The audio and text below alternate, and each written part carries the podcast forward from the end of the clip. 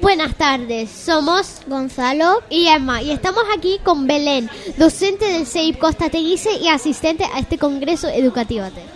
Bienvenida a Radio Piraña. Buenas tardes. ¿Qué le parece la iniciativa de que se realicen este tipo de eventos educativos en nuestra isla de Lanzarote?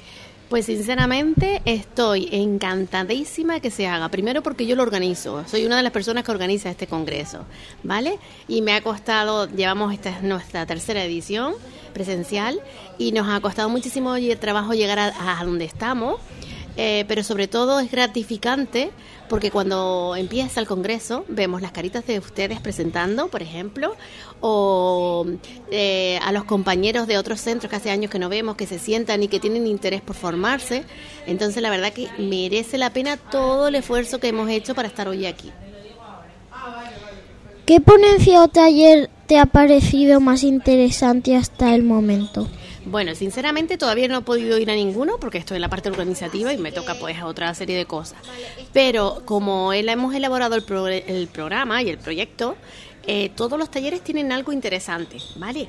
Cada uno en el ámbito. Si a ti te gusta pues el tema ambiental, pues vas al que te va relacionado con eso. Las TIC, pues al de las TIC, ¿vale? Porque mm, como estoy en la organización, a veces no puedo ir a los talleres que me hubiese gustado, ¿vale? Tengo que hacer otras cosas, como por ejemplo saludarles a ustedes, que es muy importante. Eh, ¿le, ¿Le parece que las propuestas educativas expuestas en este congreso se pueden llevar a la práctica fácilmente?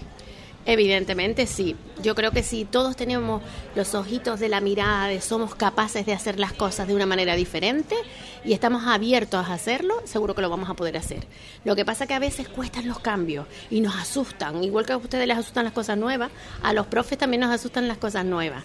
Y eso, pues a veces lo nuevo da un poquito de, uy, seré capaz, pero hay que intentarlo, ¿vale?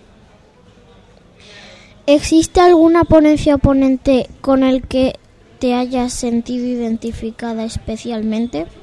Bueno, a mí eso de la magia, eh, a mí lo de la magia y educar con el corazón, soy una fan de eso.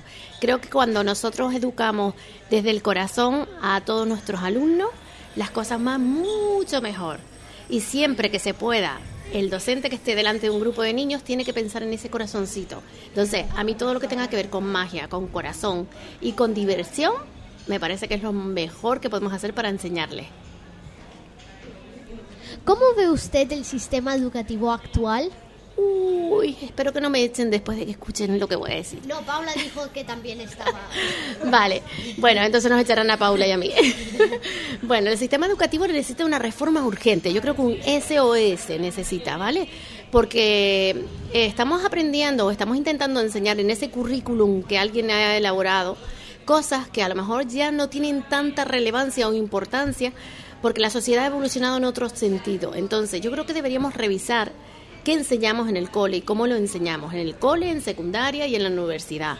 Tenemos que intentar actualizar esas cosas, ¿vale? Entonces yo creo que ahora mismo estaríamos en un SOS, vamos a sentarnos, vamos a planificar, no con más leyes, que ya estamos cansados de que cada cuatro años nos cambien de ley, no, no hablo de leyes, hablo de lo que tenemos que enseñar y cómo lo tenemos que enseñar porque yo creo que estamos perdiendo una oportunidad importantísima. En este Congreso nos están abriendo los ojitos para darnos cuenta de que a veces las cosas que hacemos en el cole tienen que ser de una manera diferente.